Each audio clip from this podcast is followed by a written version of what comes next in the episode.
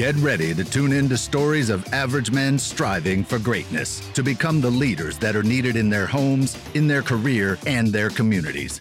This is the Brotherhood of Fatherhood podcast. Amen. I'm so glad you're joining us today. I have a new and great friend of mine, Dennis Moraldo, joining me. Dennis is a past educator and school administrator he's kind of a renaissance man, if you will. He is uh, working now with schools and leadership, and I'll kind of let, kind of let him pipe in a little bit about that. He does some individual and group coaching. His passion is for really um, helping men with masculinity, personal growth, all the things that uh, I love as well, which is one of the reasons I've really enjoyed getting to know Dennis. And he has an um, hosts the podcast Building Men, which I have listened to, and it's really good. So, at the risk of sending you his way, uh, I think you definitely should add it to your list. Welcome to the show, Dennis. Thanks a lot, Scott. I appreciate it.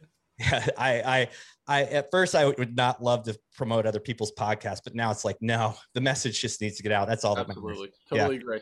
Yeah. So, um, we connected really quickly. Uh, education. So, you know, a lot of the guys that listen to this podcast probably know that I was an educator and kind of had that that as my past and it, it's it's part of what defined me. So let's talk about you and education. Sure. So I started. I mean, my career began as a sixth grade math teacher. Um, I'm in Central New Jersey, so I was a sixth grade math teacher, varsity baseball coach. Um, I started in the year t- 2000. I was I was student teaching. 2001 was my first year in the classroom, and um, I basically I was on this fast track. I loved leadership right off the bat. I loved um, taking any opportunity that I could to lead in you know in the grade level where I was working. And I went back and got I got my master's degree in, during my second year as a teacher. And after I wasn't even in the classroom five years before I got my first school leadership job, and um, in the the town where I currently live in in Central Jersey. And during that process, I was you know I was trying to understand what leadership meant, my ideas around education but more than anything i was just on this ladder climb. I think to me it was really important. I need to make a certain amount of money. I need to have a certain status within the school system. So i got a job as, a, as an assistant principal in 2005 and i remember and i'll kind of weave this story in a couple different directions. I'll bring it all back together in a succinct way. Uh, i started in 2005 and immediately as an assistant principal in a junior high school i recognized i was dealing with a million issues and they were all with the boys in the school it was the fight, any fight that was happening, any bullying that was pretty much happening, uh, suspensions, detentions, truancy, you know, poor grades, retention. The boys were 90% of my issue. I had a good rapport with them, but I was also, they were driving me freaking crazy trying to, you know, rally them in and, and kind of uh, make sure that I was helping them go in the right direction. So I decided to start a, a boy social group and I called it Building Men. So this is in the fall of 2005.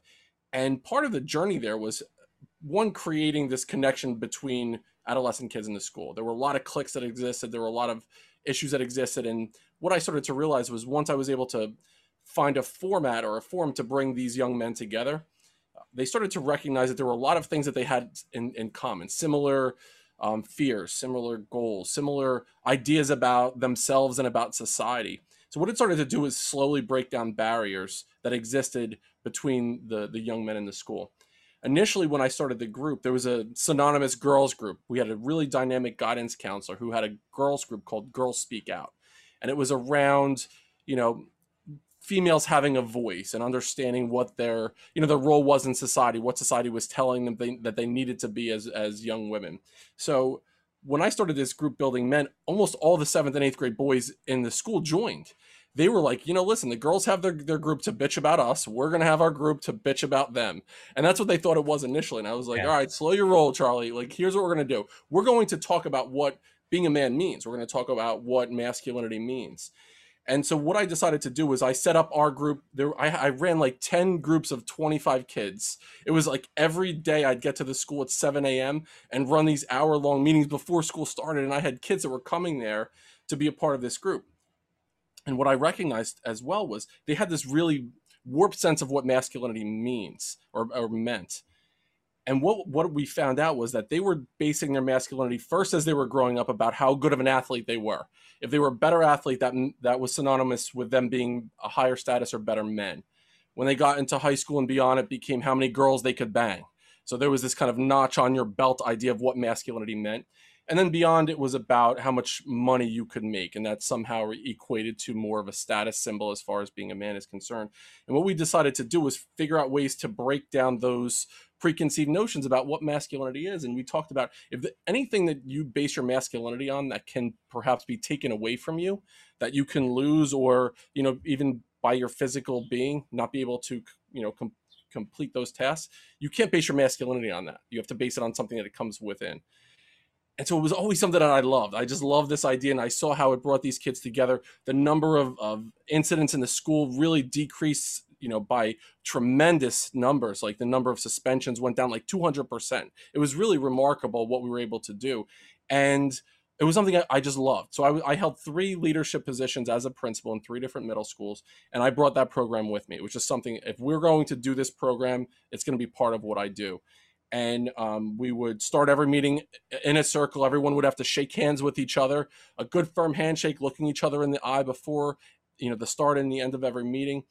And it built this community, and I was like, "This is what it's about. This is what education needs to be. We need to find ways to do this." So as I'm going through my career in education, I worked for several different, you know, school districts, three different school districts, different boards of education, different superintendents, and finally, I got towards the end of my the end of my career at the time I recognize that um, the, the it was more becoming more about what the the standardized test score said about our kids. So they became more of a number on a piece of paper and a way to compare our school district with the school district next door. And it became something I, I didn't feel like I was able to um, do that program with any kind of fidelity. The, the superintendents were basically like, you can't spend your time with just the boys, and you can't spend your time on something that has nothing to do with the curriculum we don't this is not part of our curriculum teaching it's so short-sighted. Uh, I mean it's just so short-sighted because if you get those things in control scores are going to go up. I mean this is where i get so fired up about Absolutely. education because it's the same scenario same situation same dialogue that just like i was just like enough. Yep. Enough. We're done. This is not not i'm not i cannot make the impact i need to make. So that's obviously where you got. Absolutely. And there was just a time where I woke up and I was like, I am not, I don't believe in what I'm doing anymore. Right. And it, it, getting out of bed wasn't like I wanted to get out of bed and go change the world with these kids. It was like I was. It was more of a task that I had to do because I didn't feel that I was able to accomplish the task that I really wanted to do, which was help young men, especially. And so I left education in 2019. I, I rolled the dice and I left education, started kind of working, you know, in the realm of social emotional learning and coaching and consulting, which was great for about a year until we got into you know, this time last year when all the schools shut down and they basically said there's no more any of that that's going on. We're not doing any more professional development. There's no more coaching and consulting going on, and everything went virtual. So it was at that time where I was like, oh shit, you know, I'm in trouble now because I left that job. At the same time, I was going through a divorce. So now my whole world is getting kind of shifted upside down. And I went back and I was like, what was it about for me? If I'm really going to look at myself in the mirror and try to understand what do I want my life to be about, it went back to starting that Building Men program. And I said, you know what? I need to sack up, put my money where my mouth is, and say, you know what? This is what it needs to be about. So I started this podcast in July of 2020 and I was like, I'm gonna test it out. I'm gonna kind of you know see what happens with it, and you know start going back into what I believe education should be, and you know that's where I went to, and it's been it's been almost a year journey, and, and it's for me it's been a journey to try to figure myself out. A lot of what I did, Scott, over the last year was figure out my own thoughts on a million different topics. You know, when you're about to talk about something, you have to really get an idea about how you feel about it. You can't wish washy yourself in there into the and fire, then, man. and what a cool experience it's almost like we talked a little bit before we started recording about athletics. There's this idea, and I know you know trauma well and how stressful situations they can either serve to uh, be a damaging situation when they're toxic stress, but there's also this low level of stress that can also help to motivate you. So when there's a little bit of stress involved, like where the chips are down, you have to be able to respond in those situations. That's when stress can really motivate you so that's what it did for me. It, that that little level of stress of kind of the uncertainty of my future motivated me to be like, you know what, I'm going to gamble on myself and this mission that I have. And it's been a crazy year. It's been a, a wild ride, but I believe in where I'm heading with building men. And my younger brother Anthony is along for the journey. I'm 44 years old. My brother's 14 years younger. So I had an interesting upbringing where I was kind of his brother slash father. Yeah. and uh, and so we're on this journey together. He's more in the you know nutrition, physical fitness. He's a strength and conditioning coach, and he's um, the head trainer at a private school. And so we're going on this journey together. And so we're we're trying our best to help men understand what it means to be the best version of yourself in a, you know many different realms, spiritually, emotionally, you know, socially, physically, across the board. Yeah, yeah, that, that's awesome. And there's several things I want to I want to talk about. One, shame on schools for dropping these higher level things when COVID hit, because quite honestly, um, I've said this over and over and over again, and I've just seen it replay over and over and over again. COVID either either you use COVID to build what you had and and uh, accelerate the good things, or you use it as an excuse and you shut down. Schools shut down. They use an yeah. excuse. Teachers were were not being held. I'm gonna I'm just gonna step out here. Teachers were not being held to the same standards. We had some horrible things happen. The teachers got lazy they were doing stupid stuff and my son was like what is going on and that and you contact them and they're like well covid's just so stressful and it's like no you're just being lazy you're caught up in all the news and all of the so the schools dump you like oh we're not doing anything to be better right now but yep. but the, the differentiator here is that I believe this fire, this COVID fire, has, is forging incredible businesses, inc- incredible movements. Um, brotherhood of fatherhood you know really had to reposition our, our whole team our whole focus because of covid. You basically were like burn the boats because they're being burnt for me. Let's do this. And so i mean i commend you for that for sure so i know that i know that i know that something incredible is going to continue to come out of you in this building men moment so i'm really excited it's like ah fired up because you talk about schools one you get me fired up and they yeah. you know, they quit they quit I mean, teachers and educator and, and administrators literally quit when COVID hit. They did not respond. And part of that's because they're not trained in leadership skills. 100% agree with that. They weren't quite sure how to make things work in that virtual or hybrid setting. So, what I was trying to do was teach teachers you can still connect with people virtually. You and I have never been in the same physical space together, yet I feel like I know you well now. And a lot of the people that, I, that I've met and interviewed for my own podcast over the last couple months, we've never met face to face or on and everywhere in the world pretty much. And right. it's you're able to do that, but you have to be conscious co- cognizant of it and you have to be intentional about making activities and the learning experience engaging for the kids. And i agree a lot of people threw up a white flag and like you know what? It's covid. We can't do this shit right now. And i'm like i'm pushing back at it. I'm like no but you have to believe in it first. The other thing that what we did for kids in my opinion we stole opportunities for them to deal with hardships. It's it's such a disservice, and I'll you know switch it a little bit into like a parenting coaching role. It's such a disservice to do to to kids especially to rob them of dealing with hardships. They need to be able to understand when you go through something difficult you can't throw your hands up and say you know what? It's this difficult situation that difficult situation. We're going to cut schools down to every other day. We're only going to go for three hours and we're going to have you know quiet time no it's a difficult situation. What can we do to circle the wagons help support each other but also teach resiliency perseverance and that kind of stick to it stick to itiveness where when when you fall down you don't want to have someone always coming and picking you back up again. I know as a parent one thing i do if, if my kids if they experience a difficult situation i'm like hey I, I understand you're going through something difficult right now. You can do this. You can pick yourself up from it. If it gets really difficult i'll be here to support you but you need to be able to pick yourself up from this difficult situation. That will help serve you better as you become an adult and you're trying to function in society that's not always easy and fair on us, right? No, and I, it, it's so interesting you bring this up because there's several topics I want to cover that I know you've you've talked about. But when I was listening to the podcast, uh, your the one of the podcasts last weekend, I keep forgetting which one it was, but when I was listening to that, um, something in there triggered this this challenges thing in my head with kids, and I was thinking a lot about it because we so want to protect our kids. Like our kids like we don't want them to get hurt. We don't want them to go through some of the stuff we went to went through.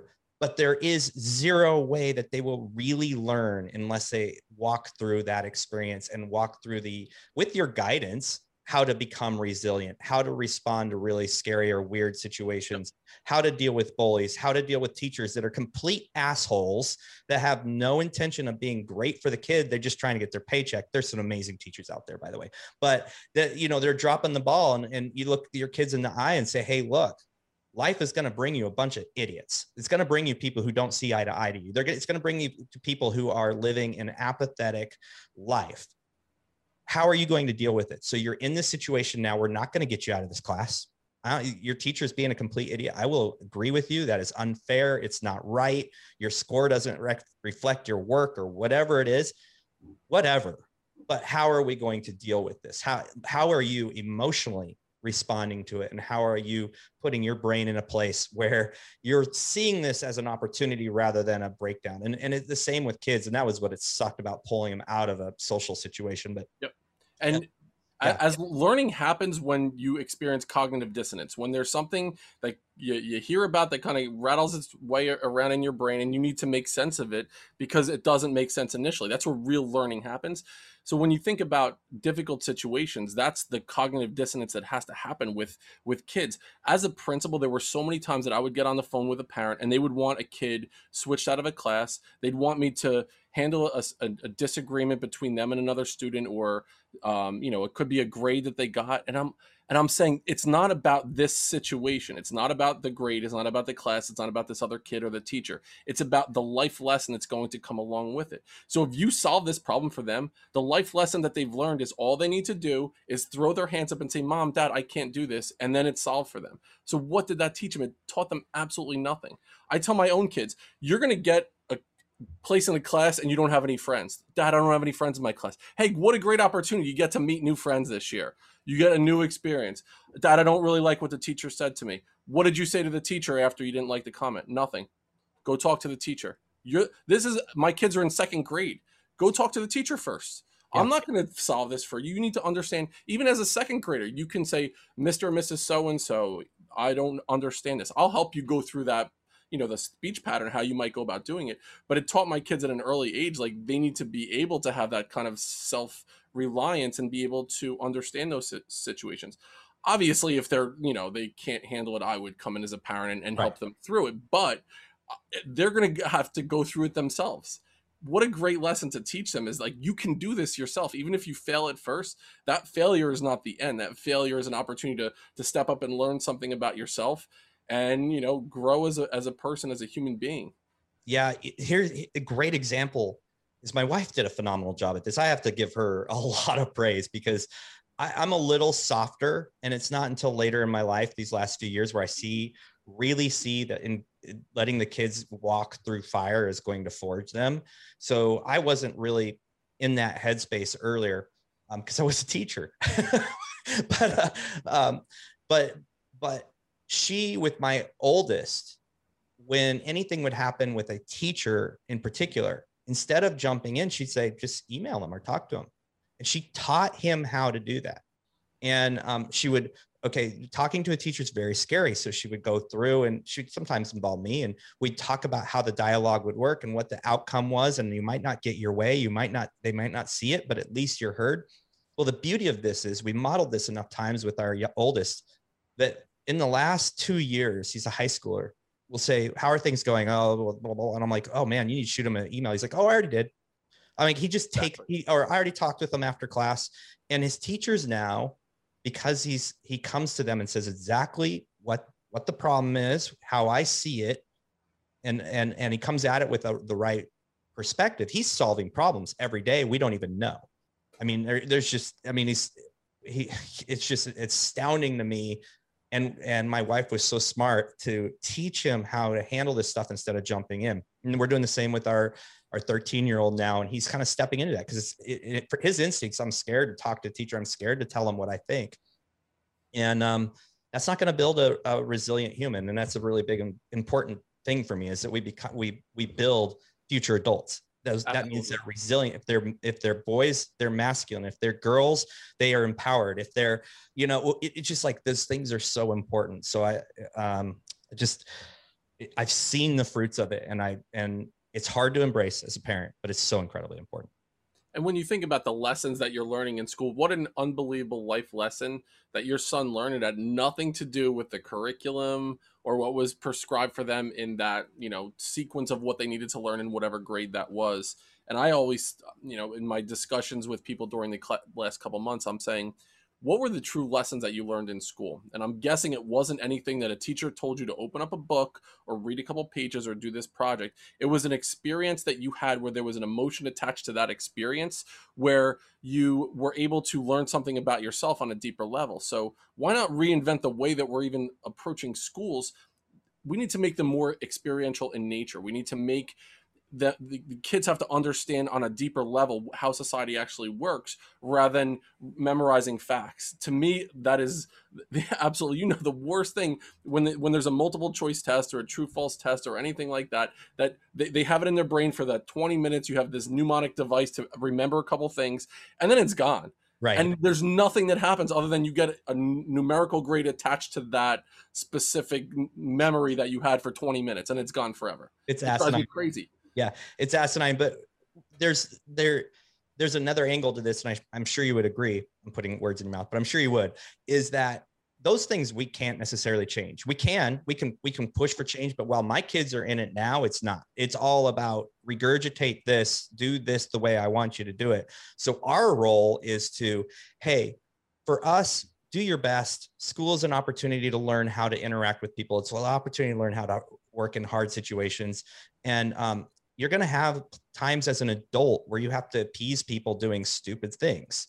And and there's times when that's okay and there's times when it's not. So it's a really great learning opportunity. People like scott you hate you hate how public schools are. How come your kids aren't homeschooled? Well i, I don't want to teach anymore number one. Um, and how come you don't go to private uh, private schools because I want them sitting in those situations where they're exposed to all these opportunities. The social interaction, that's such an important piece. That was what was missing during the last year was that learning in my opinion happens best within a, you know, an engaged community where there's social interactions. That's where the best learning, in my opinion, will will occur, and that didn't happen. Kids had their cameras off; they were muted they were watching TikTok as the teacher was just mumbling some shit in the front of the classroom or on Zoom or whatever.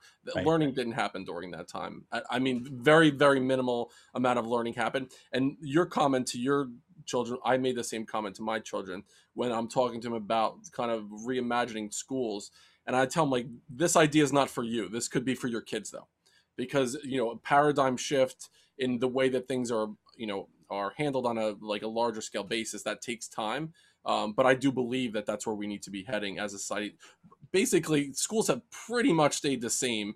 You know, within a couple lane shifts here or there over the last hundred years, schools are for you know creating factory workers. Schools are for you know creating people that are going to work for other people as employees, not trying to help kids understand how to think for themselves and how to be you know entrepreneurs and how to take risks in life.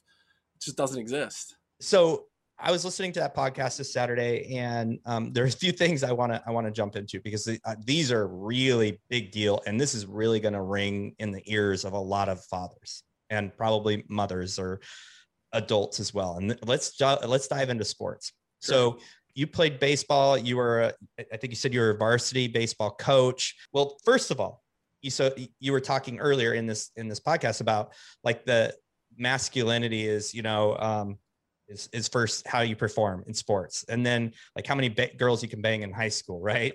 And then how much money you make. I'm like mind blown. I've never thought of it in those simple categories before. It's so simple but it's so complex. Like if we break it down and we look at that it's like yes that's how people measured you as a man through those stages. And it's not until you escape that and really grasp something that you really experience some freedom in understanding who you are and your identity but it's, it's so true. So, but you mentioned being brought up, your relationship with your dad.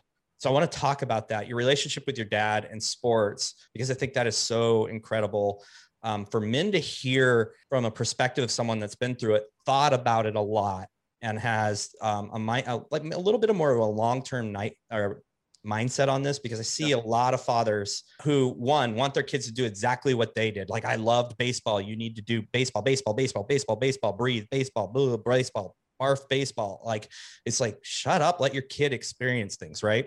Um, I tell a story many times about my dad wasn't thrilled that I was a skater, but instead yeah. he built a half pipe in my backyard.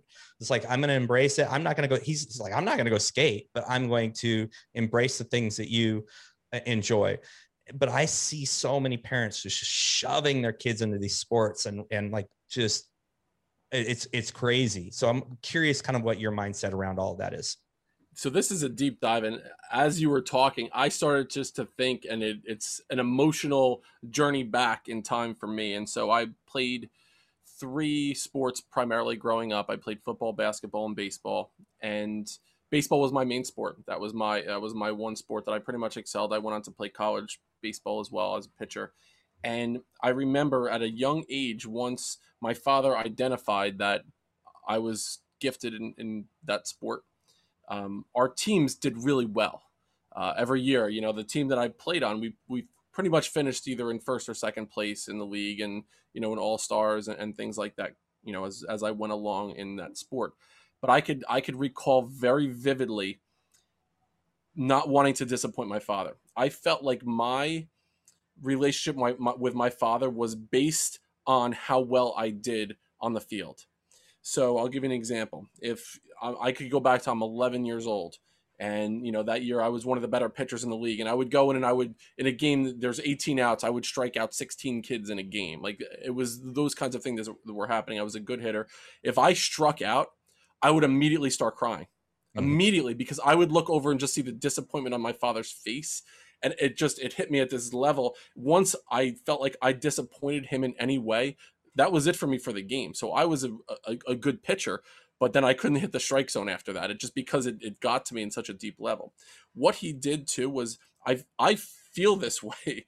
I know it wasn't I, he was trying to motivate me to be better. I know that that's the case but the way that he did it was not in a way that i would ever do it with my own children. He it was very extrinsically base. So he would say to me, "Den, if you hit a home run, you know, in this game, I'll I'll give you a hundred bucks." Or you know, if during the season, if you can hit ten home runs, I'll buy you a brand new bike, or whatever the case may be. And so there was always this level. If I, I needed to do something to get a reward, but that reward was attached to his acceptance and his love. And there were so many times growing up where I have these negative memories of even after the game was over, we we would sit in his van driving back from the game, and if I did well, I felt this level of acceptance and love from my father. He never told me he loved me ever until I was like 40 years old, but I never felt that from him. If I did poorly or our team lost or I made a big mistake in the game, I got uh, the wrath. It was just this level of, you know, verbal abuse at me for whatever happened in the game. And I just remember, you know, again, it would I would be bawling my eyes out on the way home. So I always based my relationship with my father around how well I did athletically. For some, in some ways, it pushed me to you know to excel in certain sports because I didn't want to disappoint him. But what it also did was it wasn't coming from inside of me. I was trying to be better in whatever sport because I wanted a relationship with my old man, not because I really, really love the sport and that it was a it was a mind f for me. It really you know and so what it also did for me was help me understand as i you know got into coaching and and you know um, experiencing things as a father with my son i don't talk to him about the game after the game is over.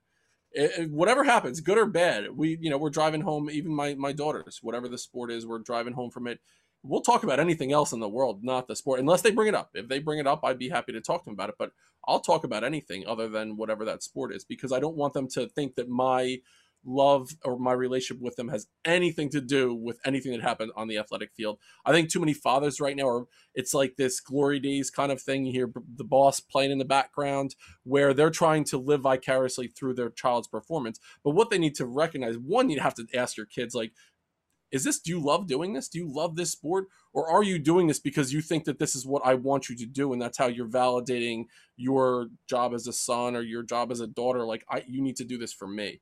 So that was a big mind shift for me as well. And then i had a couple coaches that one coach really helped me become a better person my baseball coach in high school. And that's i'm one of the reasons why i think i love that sport so much.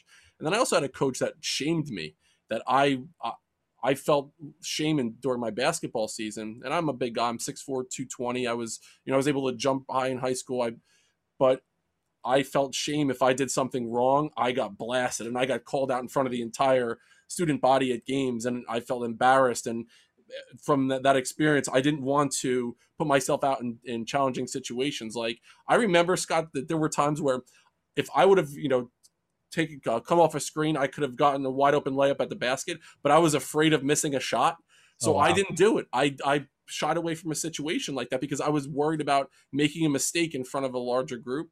Where in baseball, when I had a coach that was like this unbelievable person, and even when I made a mistake, he would say, "Hey, let's let's talk about all the good things that happened there, and let's let's visualize the next time that it happens in a really positive way for you." So I I felt empowered by him, and I would take any risk ever playing baseball because I just felt that this level of confidence because of the coaching that I had. So there's so much there, especially masculinity and fathers and sons around sports. I could write a book just about those relationships that i had with my, my father and that's just scratching the surface. There's a lot I, I could i could sit on a therapist couch for 10 days talking about all the shit that happened when i was growing up with sports. Well there's hey guys this is scott. Thank you so much for listening to this podcast but i did want to interrupt for just a second because i am super passionate about a new tool that i've found and been using for the last month or so and if you're like me, the thought of writing copy puts me into cold sweats. But we all know that writing blogs, social media posts, web copy, ads, and more are part of life and can make a considerable impact on moving the needle to success in your business or job. We all know how difficult it can be to wrangle ideas, action words, and details, not to mention time constraints. Fear not. I have found a solution that allow will allow you to easily crank out stunning copy in minutes. It's Jarvis, guys. It's probably hit your social media feed and you think it's too good to be true, but it is not. Jarvis is the latest artificial intelligence technology that will help you create content at lightning speed with little effort on your part or hefty fees for writers. You fill in two easy steps and it'll lay out descriptive paragraphs, both short and long form articles, bullet lists, social media posts, blog posts, ad copy, SEO copy, Google ad copy. It gets super detailed. There are tons of templates to choose from. It's totally up to you. It's two steps and it blows me away every time I use it. In fact, it just keeps getting better and better. So if you're like me, the thought and thought it was too good to be true, trust me, this product kicks ass. I literally use it every single day for per- personal and professional use. Just go try it for free and use my link. Uh, and it's in the show notes. I'm not going to read it to you because it's crazy, but go to the show notes, click on the link, sign up for your free trial. You will never look back. And this is a great way to support this podcast. Super simple for you, for your business. Send it to your boss, send it to your friends it will revolutionize workflow. The link is in the podcast notes. And if you want to support the Brotherhood of Fatherhood, this is a great way. So much social prep. There's so many things going on here. One, I can remember the one time I bribed my youngest, and it, it, this is, I'm not proud of it, but we were on the way and he could be aggressive, but he's not. And that was like the missing link. Like when we're going bas- basketball, and I'm like, if you foul out today, I'll give you X. Like I'm like, like I want, like I want you getting in there. like I'm like, wow, what a dork. but uh, I knew it was kind of like the missing element to him. Yeah. Being out there and really shining was his aggressiveness, and so I'm now man- in this manipulation mode. And eh, when I really think about it, do I care if he was aggressive? Like, yeah, it's awesome, it's great, but really, probably the bottom thing was I didn't want to be sitting there and my kid's not the aggressive one. It's all about me. And that's not yes. helpful to anybody. and um and and I also I remember talking to someone who you know was an expert in this and they're like don't have a conversation with your kids on the way home after a game you don't talk about the game that was his number one thing you yep. don't do not talk win lose draw you do not talk about it unless your kid wants to talk about it and then um and and so that really stuck with me it's like wow that's really hard um, you know, I love to say good job. Like you didn't win, but your effort was. I like to point out those things that they did well. It's never based on you scored or you did. Uh, like I saw you hustle, like, and you listened to the coach and you were looking at the coach in the eyes. And then we've always taught, like, after a game, after every game, after every practice, you go look your coach in the eyes and say, "Thank you, coach," and shake their hand. Absolutely and, agree with that. And and so those are the kinds of conversations we kind of like circled around and like, okay, these are the conversations we're going to have. And so then sport probably becomes fun it's like, oh yeah. Um, totally agree with that. And just to put it like like a closure on that too, when you think about the idea where the conversations that you're having, one as an educator, you know, once you get past like two sentences, they shut off anyway. So it's like this idea of a sage on a stage, and you're just like drumming information into their brain. They're not listening. There's a, an emotion attached to whatever the sporting event was, they're not hearing anything anyway. So basically, you're talking to get shit off of your chest because you're not happy with the way your child performed. That's a big part of it. Think about even as as adults, as men, when we hear something new or something happens with us, it takes us a while to process through our feelings on whatever it is. If there's an you know a disagreement at work, if there's a challenging situation with a significant other, it, you, it's not an immediate thing like oh I know how I feel about this forever. You have to kind of let it sink in and marinate. Like okay, let me think about how I feel. Why do I feel this way? All right, I'm good with this now. When our kids have either success or failure on a you know on a quarter on a on a field, let them have the opportunity to think about it a little bit go through that process of that self you know looking inside looking internally then after they've had an opportunity to, to kind of come to terms with it now we could have a conversation about it i mean as, a, as an adult man like i have to like work through some shit in my head. How do i really feel about this? All right i'm good with this. Now let's have a conversation about it. Again we're robbing them of that experience. Think about the hardship conversation we had before. We're robbing that experience of our kids fully feeling into a situation and understanding what that means that will serve them better as adults when they can fully feel into whatever the emotion is. Too often as adults as men we push that emotion down. We don't let it and then it's like shaking up a soda bottle and it fucking explodes in some right. way. Right. We're not letting them do that uh, as we're not letting them fully experience that, that situation there either. This is just a, it's the same thing we were talking about earlier. These are opportunities to learn from failure from experience and we can completely crush it if we uh, dominate that conversation. Like you said that after two sentences their mind's gone they're stuck on like how do i make this better? How do i i mean there's so many self-shaming type of things that can happen you know? And so um yeah i mean i've done it wrong many times. I have too. I, I definitely have too. I, I don't want to like like make anybody think that i haven't made mistakes. I absolutely have. But once I started to think about, oh man, that's something that, that my old man did that I didn't appreciate. Um, I need to take a step back and I'll have a conversation. My son is Denny. I would say to him, Den, listen, you know, the way that I handled it, I would like to, you know, talk about it because I don't feel like I handled that in a way that was the best for you dealing with a difficult situation where maybe, you know, he's the, the quarterback at the high school, you know, maybe he threw a pick and, you know, I was talking about it right after the game. I was like, you know, maybe we need to let's talk about it tomorrow. I made a mistake by bringing it up right away to you, or whatever the case may be.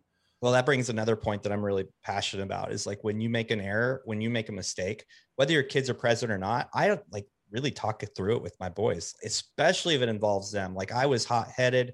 Here's what was going through my mind. This is how I should have responded. And I want you to learn from this experience. And I think that's where men need to kind of let go of our pride and like we're never wrong, you know, stuff it down. No, embrace it and let your kids grow from it, boy or girl.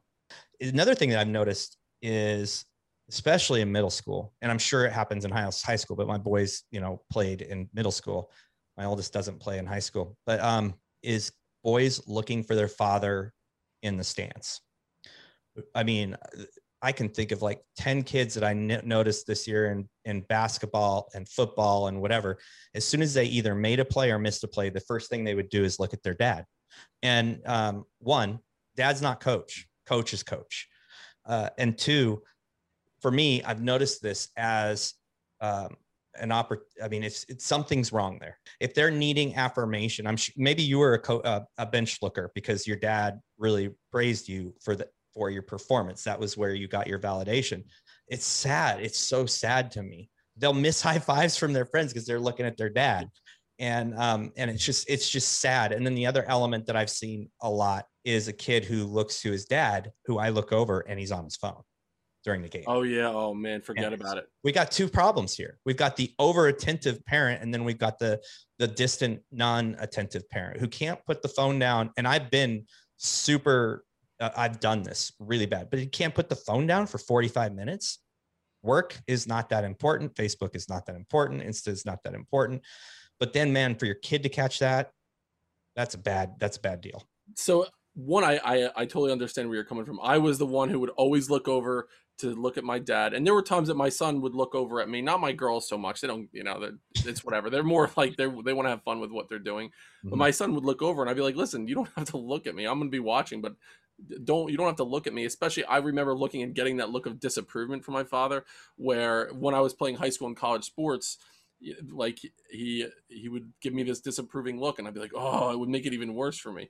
So i'd tell my son like don't even pretend i'm not even there. I'm like a you know i'm, I'm a bench. I'm a i'm a tree in the background. You don't have to but the the whole thing with with the phones i mean it, it we could do we can probably do two full hours just on devices like being attached to those devices. I just you know while we, we do need them for for our work or whatever it's not you need to be fully present in that situation. What is what are you communicating to your if you're there but you're not there it doesn't it, it's not a truly authentic experience. Put the damn thing down for 45 minutes. You know maybe you, you, take a video of something that's going on or whatever but other than that you don't you can be away from that whatever it is for an hour to be to fully experience your child doing something athletically.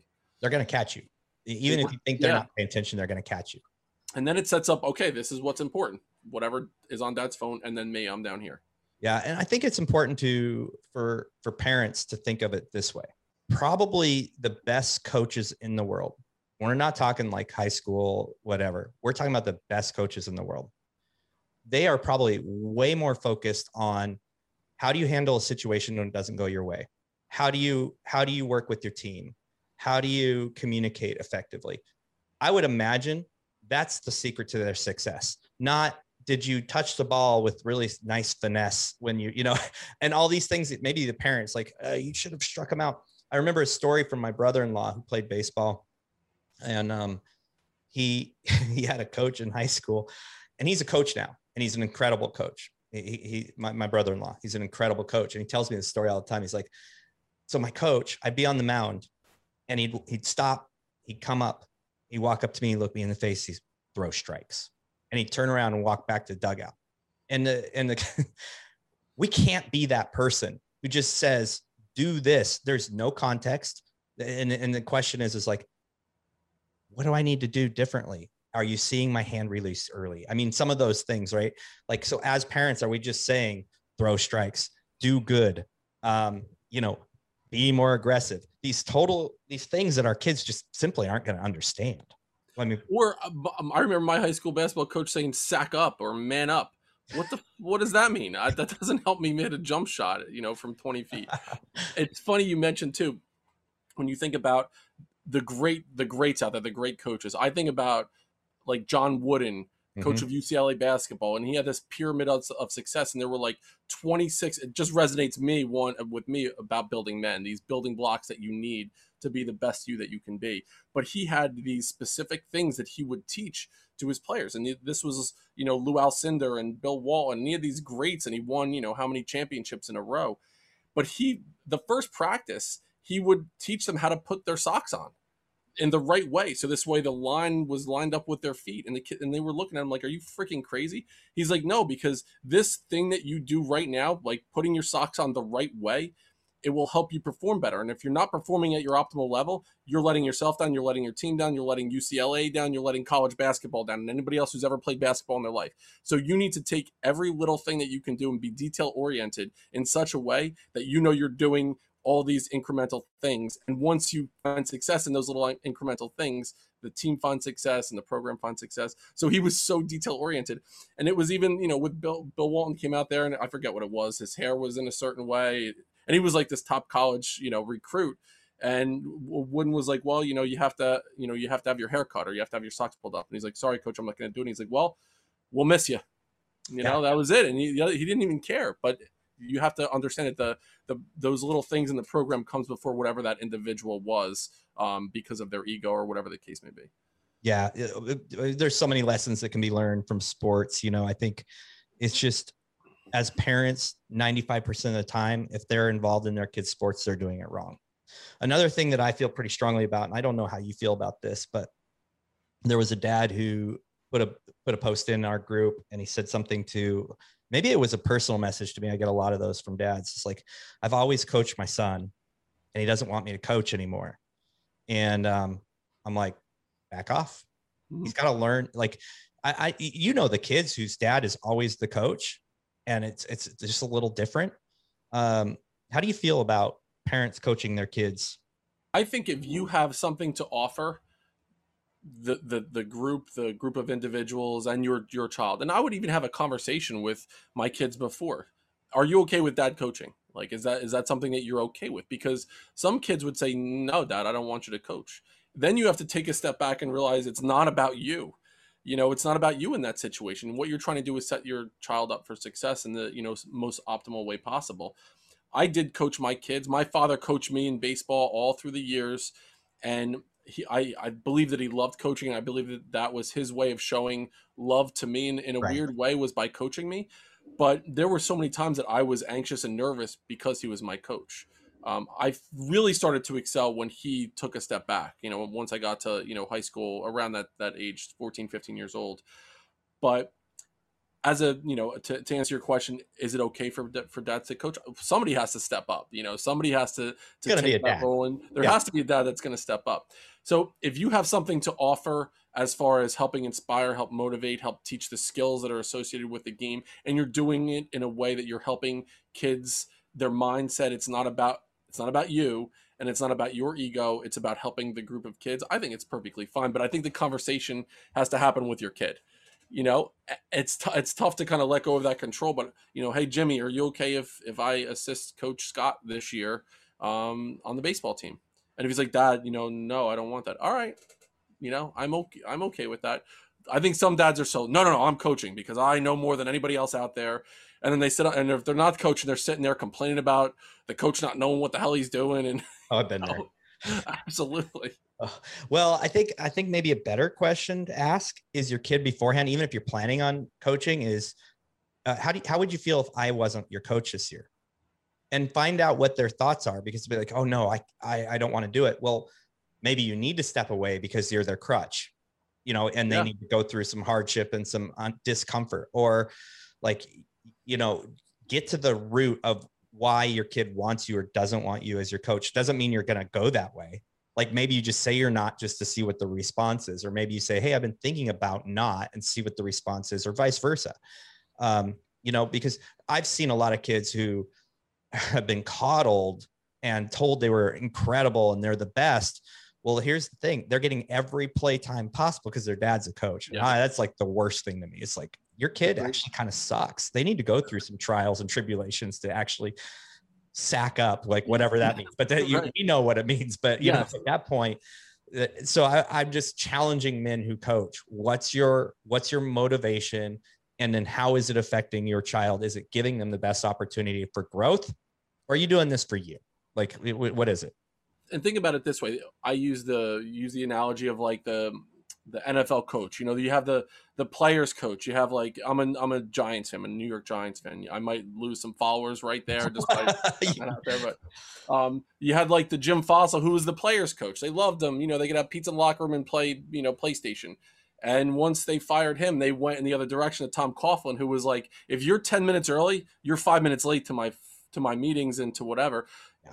all the way to the other direction. But with the Giants at that time, they needed that like tough, stern, stoic coach to help them achieve at the optimal level because they were hearing the same message from the players coach for such a long time. So think about it in this way. If you're if you're the only voice in your kid's ear in a specific sport, maybe you're doing them a disservice because they need to hear it in a different way.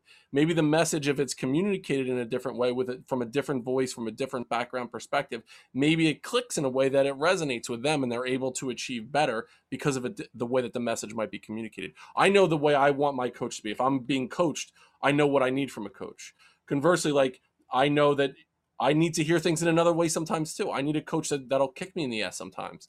It would be great to be stroked and, oh, you're doing a great job in this and that. But there's times I'm like, I need somebody to say to me, you're not giving your best effort. You need to put, you need to, they need to challenge you in a, in a deeper way. And sometimes that can help as well. So just, you know, the different messages you might hear from, from different voices and different coaches, that might be, be a positive thing for your kids as well. Oh yeah, variety is incredibly important as well. And you know, you can end up with a horrible coach, and it's a great learning opportunity. You know, you know, your season might suck, but it's a great opportunity to learn how to lead, how not to lead. We we we can use those opportunities as parents, talk our kids through some things. Um, so we started with this with your dad. You you said that you know your value, you kind of placed the value because of his great mug by the way um for those of you listening he has a brotherhood of fatherhood mug yeah i mean i'm i'm wearing this thing out i, I haven't stopped you know drinking out of it every day since i got it it's so funny i i, I got to get back to that point but it's so funny because when i when i chose what mug it was there was you know, it wasn't a bigger mug. And I was a little worried about that, but it was, uh, I literally bought it for its ruggedness. It's a restaurant grade mug. So if you drop it, it might not break. I was like, that's a pretty yeah. good thing for a guy. I yeah. dropped like five of them once from high up. I store them high up and none of them broke. I'm like, whoa. Yeah. like, okay, I might have to fill it twice as much, but it's not going to break, and that's important. And it doesn't get the coffee stain inside of it either. Nope. That's, that's, a testament to the quality of the mug. Right. It doesn't get that brown stain on the inside. Guys, order your freaking Brotherhood mug and shirt and stuff. It's a steal. I sell those for the price I paid for all that stuff. By the way, I, I, people just don't get it. I'll tell you what, the T-shirt is tremendous. I, I am buying Building Men T-shirts, and I asked you about just the the kind of T-shirt. It's one of those T-shirts that it, it's tight in the right spots. We've all yeah. had those T-shirts that that are tight in the wrong spots. It, yeah. Like your arms feel a little bit bigger. It's soft. It's comfortable yeah, I, I dig it. Yeah, I, I did that because I found that shirt years ago, and I everything I print is on that shirt because it yeah. kicks ass. Yep. Um, yeah. So your dad, you you, you grew up kind of with this like my performance is how I I get my dad's you know love, and he didn't say you know, really, it doesn't sound like he said, I love you, son, or anything of that nature. Have you been able to kind of circle back and, and work through that with him? And let's talk a little bit about how that looked for you, if you did, or how that affects you now. Yeah, I, I was able to. Um, he finally, I think the first time that I heard I love you from my father was probably in my early 40s. There were a couple times that I heard that he was proud of me um, throughout the course of my, you know, upbringing or whatever. But for the most part, it was, you know, this carrot that hung there for me that I was always trying to aspire to get that. And it was through like a deep journey that I was able to kind of come to terms with it. But just recently, I had him as a guest on my podcast. I'll actually publish it on Father's Day with my younger brother. We interviewed my father. And during that time, I was able to just understand a lot more about how he was raised. He was really secretive about his upbringing, a lot of things, a lot of family trauma that he had to deal with. And it helped me understand why he was showing up the way he was. He placed so much emphasis on athleticism to get to to feel a certain statue statue in the or, or stature in the community and with his friends and this and that. It was the only way because he didn't he barely passed high school. He had no aspiration to go to college. He just wanted to work and he was a good athlete. So that's how he got uh, validation in his peer group. So sports were so important to him. So in his mind, for us to be successful as young men, uh, my brother and I were asking about it. He felt that that was how we did it. We need to be good athletes. We needed to be really good performance wise. So this way we can enjoy the success that he was able to feel. But in his mind, he never he never talked to us about any of those things. It just that's what he believed. I've been able to really I I could do another deep dive in, into just other situations that happened in my life that really messed me up mentally. Um, but I believe that he was doing the best that he knew how to do. I don't think he was doing anything maliciously or intentionally. It was at that time he thought that that was what I needed to hear to to be motivated and to be the best me that I could be. Um, it, it, it helped me understand things in in a deeper level and the, the journey that I took to get to where I am now. It's a it was a longer journey, but I still wound up where I am right now, understanding that he did the best that he can do. And we've had conversations about it. I've learned about his motivation on a deeper level um, and we've had those tough conversations. And I'll tell you what, if um, you know, for me, having an opportunity to, to like interview him has been such an amazing experience. Learning so much about why things happened the way they did that I never had an opportunity to ask him or never thought to ask him. And now, you know, on this journey that I've been on, I'm so interested in in masculinity and and how you know men think and and how they show up.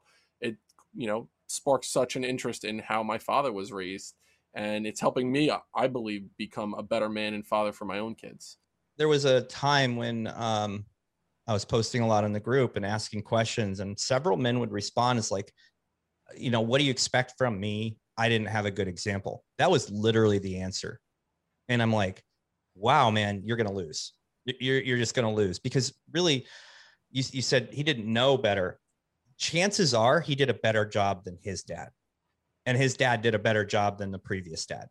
And I think it isn't what did your dad screw up? What did your father figure screw up? What did the person in, you know, maybe you didn't have a father figure. Like not it's not what did they screw up? It's what can I do to avoid to improve the legacy moving forward? And talking, if your dad is still alive, talking about these things with him, no matter how hard it is, I'm sure was extremely like almost therapeutic and helps you understand and move. And I'll bring it all the way back to our initial discussion about um, robbing our kids of hardships. I look at it in, in, a different way now. It's just it's about perspective. And so instead of being like, "Oh man, I wish my dad didn't do this when I was growing up. I wish he didn't."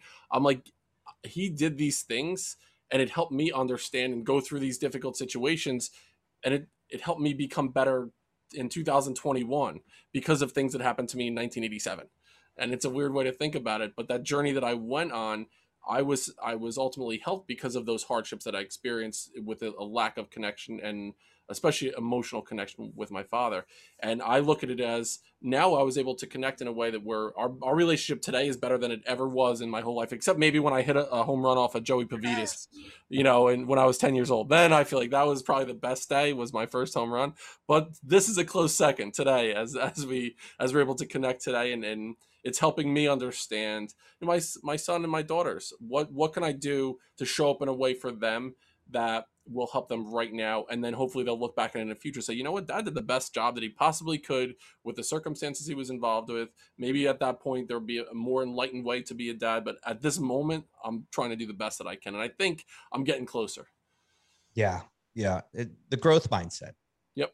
Having the mindset of and the reflection is just reflecting on what went wrong and what can i learn from that. Like once i was able to even outside of my parents i had a really great upbringing you know we all go through stuff but i had a great upbringing.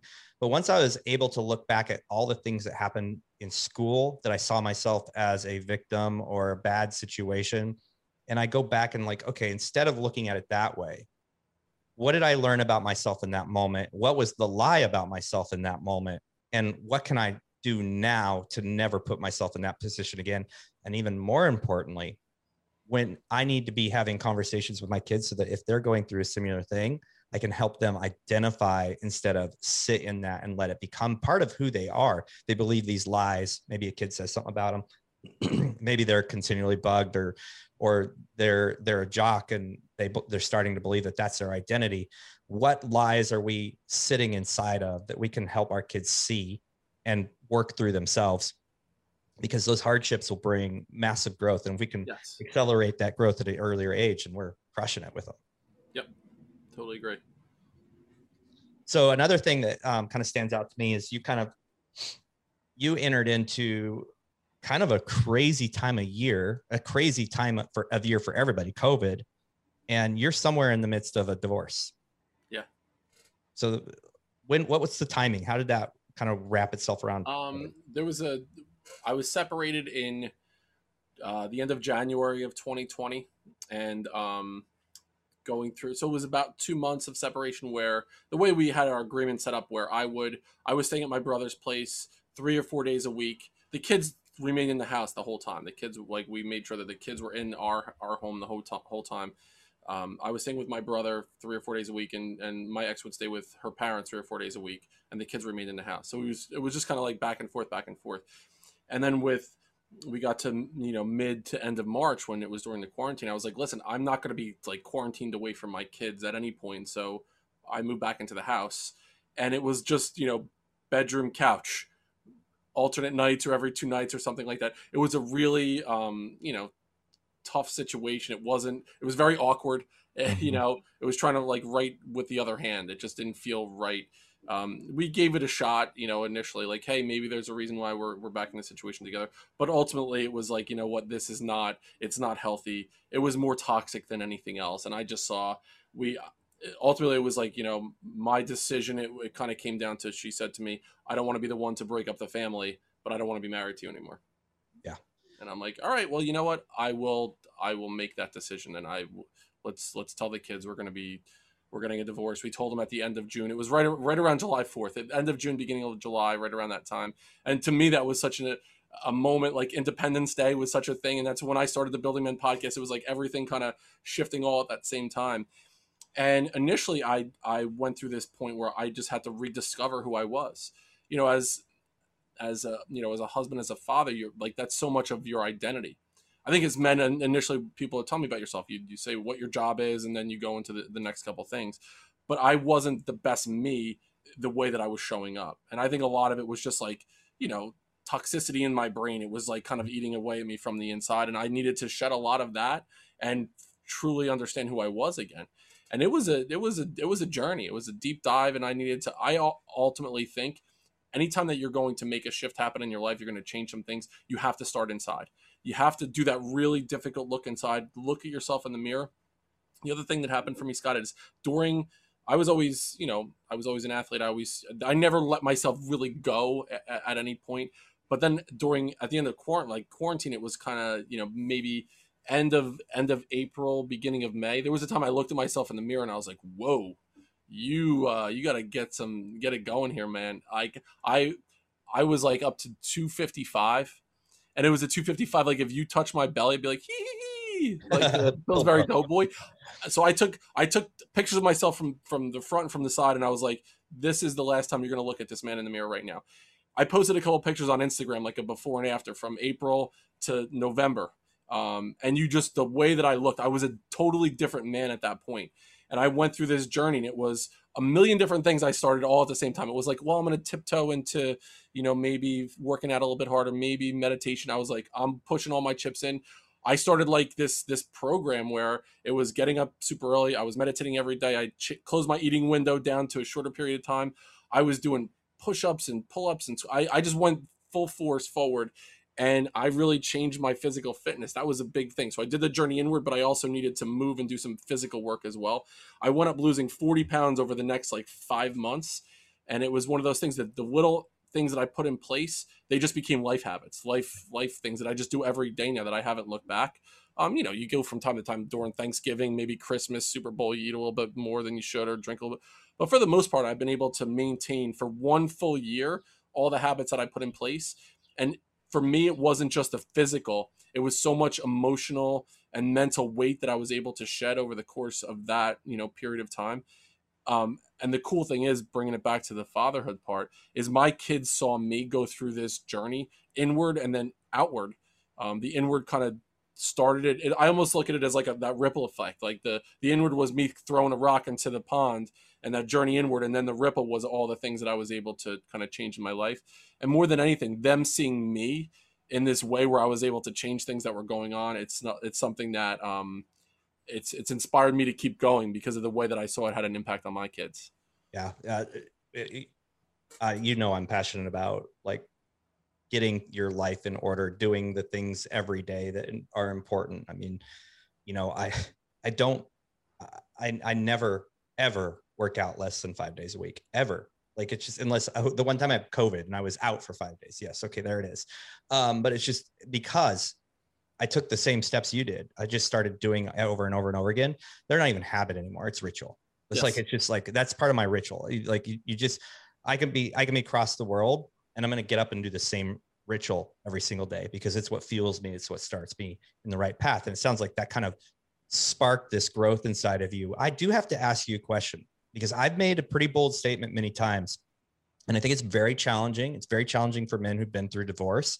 I'm never going to support someone in divorce, or like I'm going to support them. I'm never going to suggest they get divorced because I, there's right. so much going on inside there, and there's so much that can happen as a result. I think as a man, we have to say, "Hey, it's on me. It's my fault." I've I've made that statement. Like, hey, if you're getting a divorce, it's it's 100% on you. Now, am I an idiot and not know that women do things that drive men and women apart? Absolutely but I would always say like you got to continually pursue your wife. You have to treat it like you're you, you when you were dating her. And we change over time. We start doing these things, and we have this this separation that happens. What's your response to that as a man who's fresh out of out of divorce and you are unfolding a new life where you are seeing lots of personal growth and i think it's phenomenal and i would never judge you for getting a divorce but i want to hear your perspective based on me saying that it's it's such a deep question and throughout my whole entire life, I mean, my parents are still married, and um, my uncles and aunts remain remain married throughout the course. So I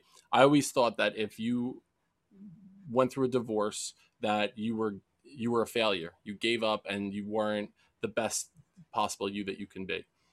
Um, as far, I think what I did over the last year, Scott, and I would say a year ago now, I would say I would 100% agree with you that it was it was my fault But the, the journey that I've been on during the last year, I recognize that um, while I there were certain things absolutely that I could have done better, that I could have absolutely done better, I could have been different. The, there's there's a shared responsibility in a marriage. I totally believe that, and I'm not gonna like air any dirty laundry about specific situations. But um, what I was able to do was was say to myself, you know what, I did, I gave it my best shot. You know, there was a time where I even said like, we're gonna we're gonna try to throw a hail mary here. We'll see if mm-hmm. you know if somebody could come down with it in the end zone and it got intercepted. We we gave it a shot. But what I recognized too was that I needed to understand that it wasn't a failure on my part. I needed to to be able to forgive myself and be able that. to say because if I didn't do that, I would have I would have the rest of my days would have been this regret and like oh what what could I have done differently? I believe I tried I tried at the time the best that I possibly could. And what I see is that I am a stronger me today than I have ever been in my entire life. Um, not just like physically, I, I believe physically I, I, was able to i'm able to accomplish things now that i was never able to do in my life. But mentally emotionally spiritually everything i'm a stronger me. If i was this way maybe back in the day could things have been different? I, I don't i don't know. I think there was this you know divergence of, like five degrees 10 years ago and then all of a sudden you wake up and you don't know the person that you're married to. I think that's it.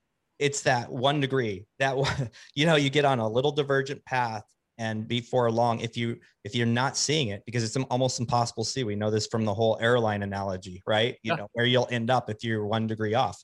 And um, i totally respect your answer I, and i actually really agree with you. I'm I, I, sometimes i have to challenge my own thinking from another perspective and I, I, think that it's important to do that. That's why i ask i didn't ask to challenge you. No I, i'm glad you did. yeah i've been married for 25 years and quite frankly there's been some rough times but we are we we were very much meant for each other. So it's really important for me to step into other shoes. But I've seen many men who just stop. They stop trying. And I think that's where the where my pressure is like you you cannot stop trying no matter what. And you pretty much said the same thing. I threw a Hail Mary here. And then she made the decision like, no, we're we're done. And you, you then you took the took the high road and made and and was the one that called that shot. You you you were the one that announced because so, I wasn't gonna I wasn't gonna live anymore where I felt like I was living in this way, Scott, that my shoulders were slumped over and I looked like Eeyore for a long period of time. Mm-hmm. And I mm-hmm. was like, you know what, I'm I'm not gonna I'm 44 now. I, I was 43 at the time. I'm not gonna let my kids see me not put my shoulders back and be like, you know what, you're going to go through a difficult time. Again, back to that point about the hardships. I went through a hardship, but I'm like, I'm like, not going to let my kids see me throw in the towel and be like, you know what, just because this happened, my best days are ahead of me. My this next year is going to be my best year of my life, and then the following year is going to be the best year of my life. I I know that for a fact, and I believe be, a lot of it is because I had the courage to say I'm not going to live a version of me that's that's this muted, muddled, wet blanket over my head version. And a yeah. lot of the, the men that I work with right now are people that are going through that difficult time that either a divorce or a loss of a job where they're they feel like they're kind of in this low point and they, they need to kind of rebuild and part of the building men thing is like helping people rebuild after you've been through a challenging spot. There's such opportunity there to kind of rise out of it. It's like the phoenix you know rising yeah. from the ashes and becoming stronger version based on those, those experiences. And a lot of the work that i've done it's so rewarding for me to tell people my journey and there's like a little like spark of inspiration. It happens but people realize that even if you feel like your fire is out, there are these little kind of kind of embers that are there. They're just kind of smoldering, and you just have to help help people stoke those embers to where the fire is back, and it can absolutely happen. Yeah, I think it's such an important lesson. You know, John Maxwell said this so many years ago. I think he even has a book titled "It's Failing Forward," and I think that applies to work. I think it applies to parenting. We're going to screw stuff up. I mean, I've screwed so many things up. It's not that that's going to define us. It's going what defines us is how we respond and how we grow and how we and so be i love the one of my favorite analogies I actually designed a shirt once about this was rising the, the phoenix rising from the ashes. Like we should all every time we experience a, something that's seen as a failure or a loss in our life or a separation or split from our, our spouse we've been married with any of those things we should absolutely have the mindset of the phoenix. Is like i am going to rise from the ashes because i'm going to rise an even stronger me. And it sounds like you've absolutely 100% embraced that. It's actually what almost built you to the place where you're at now it sounds like. Absolutely. There was a time that i was driving with my younger daughter and um, i might have mentioned this on the one podcast you listened to uh, and i'm driving and the sun was in my eyes and it was kind of like you know when the sun is in your eyes it kind of you like it but it also like you got to be able to see the white line at the same time. And i went to put the visor down and she's like daddy keep the keep the visor up. And i was like you know so the the sun is in my eyes. She's like the sun looks so good in your eyes. And i'm getting choked up saying it right now but she says your life it, she's like daddy your life it feels like the sun is always on your face now. It never it, it didn't look like the sun was on your face for a long time and now it looks like the sun is always on your face. So it wasn't a conversation that i had with her but she just saw the way that i was showing up more for you know not only for myself but for for them to, to be a dad to be the best me that i could be. They saw it. It wasn't something that i told them that this was happening. They just saw the way that i was in every interaction that I had in my life, and and for her to say that, I broke down in the in the truck driving with her, and she's like, "Why are you crying?" It it it helped me rationalize why I went through this journey. It was yeah. like it's because of that of that conversation I had with my little girl. Yeah. Oh man, those those could be so profound. And um, it, it, I remember after I quit education, and I actually had quite a bit of time on my hand hands because I had a business that was, you know, take not taking a lot of time from me. And um, I began to be that I was taking my kids to school every day. I was picking them up. I was with them a lot.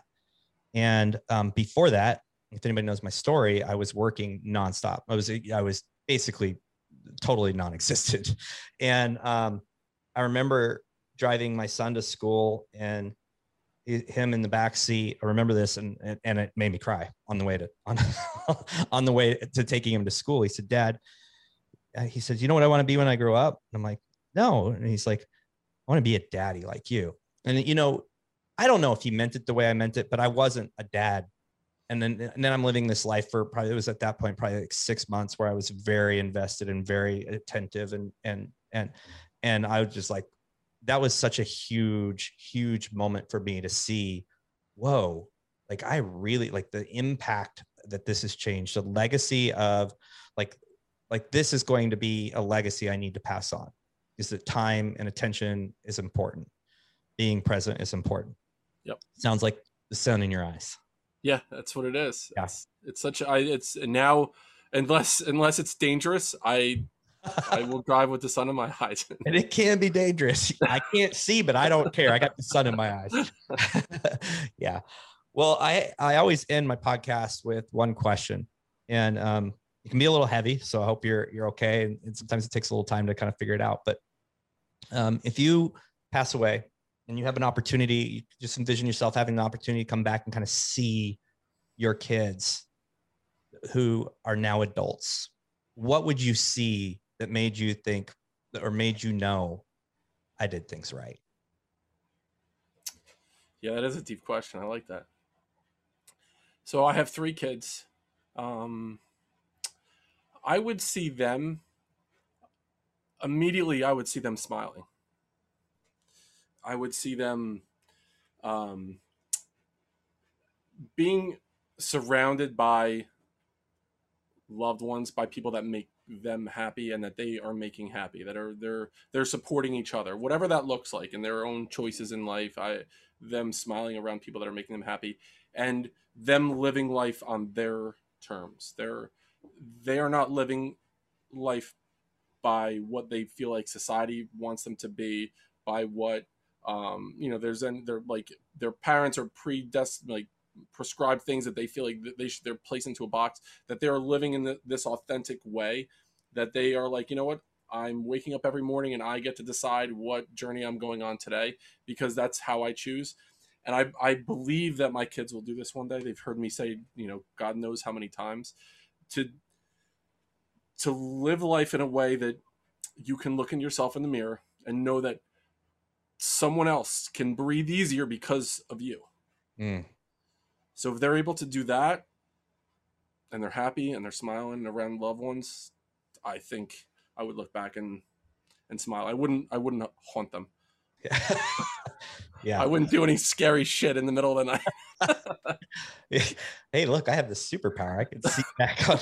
Yeah, yeah, that's good. That's really good. I think that that part of their they're giving, breathing life into other people. They're they're you know. I mean, that's what it's all about, right? I mean, you think about all these opportunities that you have. It doesn't necessarily have to be giving something financially. It could be giving your time. It could just be interacting with someone that maybe no one else interacts with. I, I drive past these guys all the time in, in Trenton in central Jersey. It's a, you know, it's a tough area. And there are guys on the side of the road, homeless guys that are, they have signs up and they're, they're asking for, for money. And I, sometimes I just stop, I give them bucks here and there and I'll bring them, you know, some food and t-shirts or underwear, things that they need sometimes I just stop and talk to them. And one thing that they told me is that there's so many people that drive past them that don't acknowledge them as human beings. So even just giving some kind of acknowledgement to people or just showing up in a way that people know that you see them and that you care about them, sometimes that is that's enough that's enough of giving that people might need in the future. I love that. It's not all about money. I mean, there's so much that we can give outside of money. You know, yep. if I have money, I would make an impact in the world this way. And you're like, yeah, you could probably do that right now without money. yep. Yep. Yeah, it's a great output or great great out uh, outlook. Well, man, Dennis, thank you so much for joining us. I do want to make sure that our audience understands how they can tune into Dennis, how they can hear your podcast, how they can reach out to you, and um, you know, if some if if a listener reaches out to you, and, or maybe they're going through divorce, or they're or they're going through some hard times, and they're like, man, this guy is the guy I need to, yeah, to be coaching me. I need I need help. How how do we get you? Sure. So my podcast is Building Men. It's available on every podcast platform that's out there. Uh, my Instagram is building.men. Um, I'm pretty responsive on Building Men. I post there a couple times a day. A lot of it is just podcast interviews that I'm doing. I work on Building Men with my younger brother, Anthony, like I mentioned before. Uh, my email is buildingmencoach at gmail.com. Those are the main ways to get involved or to reach out to me. I have a Facebook and an um, uh, YouTube channel as well, but you can find all that through through Instagram. Awesome. Awesome. Yeah. And we'll, we'll give you an opportunity to uh, give us that information so we can throw it in the show notes too. So if you didn't catch that, you can find the links in the show notes. Dennis, it's been an absolute honor. I have a feeling this isn't the last time we talk. oh, I, I know that for sure, Scott. I yeah, absolutely yeah. know that for sure. We're going to meet each other in person one day. I'm sure that. Oh, yeah, I know. We'll have to come up with a logo that involves both of the yeah things as well. And a very comfortable uh, kick-ass shirt that fits perfect with, with tight sleeves. It's a little looser in the stomach. That's right. Hey, everybody. Thank you so much for listening to this episode of Brotherhood of Fatherhood. Uh, you know, you, you know what I'm going to say. Have a great day. Thank you for listening to the Brotherhood of Fatherhood podcast. If you enjoyed the podcast, be sure to share it with your friends, your family, and follow us on social media. If you are a father, make sure you join our Facebook group, The Brotherhood of Fatherhood. Hit the subscribe button and tune in next time for more podcasts from the Brotherhood of Fatherhood.